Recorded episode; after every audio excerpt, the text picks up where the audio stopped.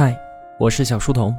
今天啊是六一儿童节，如果你还好意思说自己是个宝宝，那我也好意思祝你节日快乐。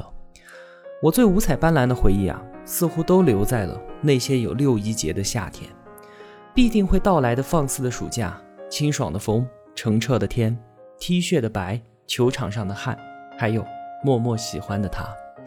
而后来呢，没有了六一的夏天，回忆起来也就只剩下了。那些天气很热的日子，小时候啊，把头发梳成大人的模样。可是原来成年人并没有多少头发。曾经以为大人的世界里有我心之所向的自由，可当束缚不再来源于老师和家长之后，它也并没有消失，而是来自于我再也无力责备的四面八方。嘿，这不就是你要的长大吗？怎么不笑了呢？那一段曾经拼命想要逃离。而如今再也回不去的童年时光，最后都成了我们心中闪耀着七色光的天堂。或许啊，我不用那么优秀，不需要那么努力，在挑战面前，我也可以怯懦一些。当压力袭来时，我也能退后一步，用不着没日没夜的向前奔跑，就做一个生活的漫步者，也挺好的。强忍着泪水，就别再逼自己强颜欢笑了。世界其实都是自己的。与他人无关，就算活得再悲壮，被感动的也只有自己罢了。小时候我确实什么都不懂，可无知的幸福就不是幸福了吗？那个时候啥都没有，却有我这一生最灿烂的笑。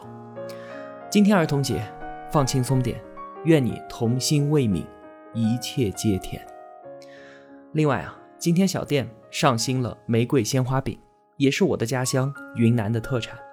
这是我们小店里上架的第一款常年销售的产品，也是我亲尝亲选的。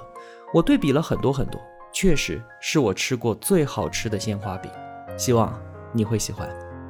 借这个机会，也给同学们送一波福利吧，在小书童频道微信公众号里面找到本期图文，纵有烦恼三千，不如吃花一笑，并且啊，在这期图文下方留言，分享你自己的童年趣事。我会在三天之后，也就是六月四号，从所有的留言里抽取五名同学索要邮寄地址，每个人送两盒鲜花饼。最后呀，做个预告，下一本书的解读马上就会更新了。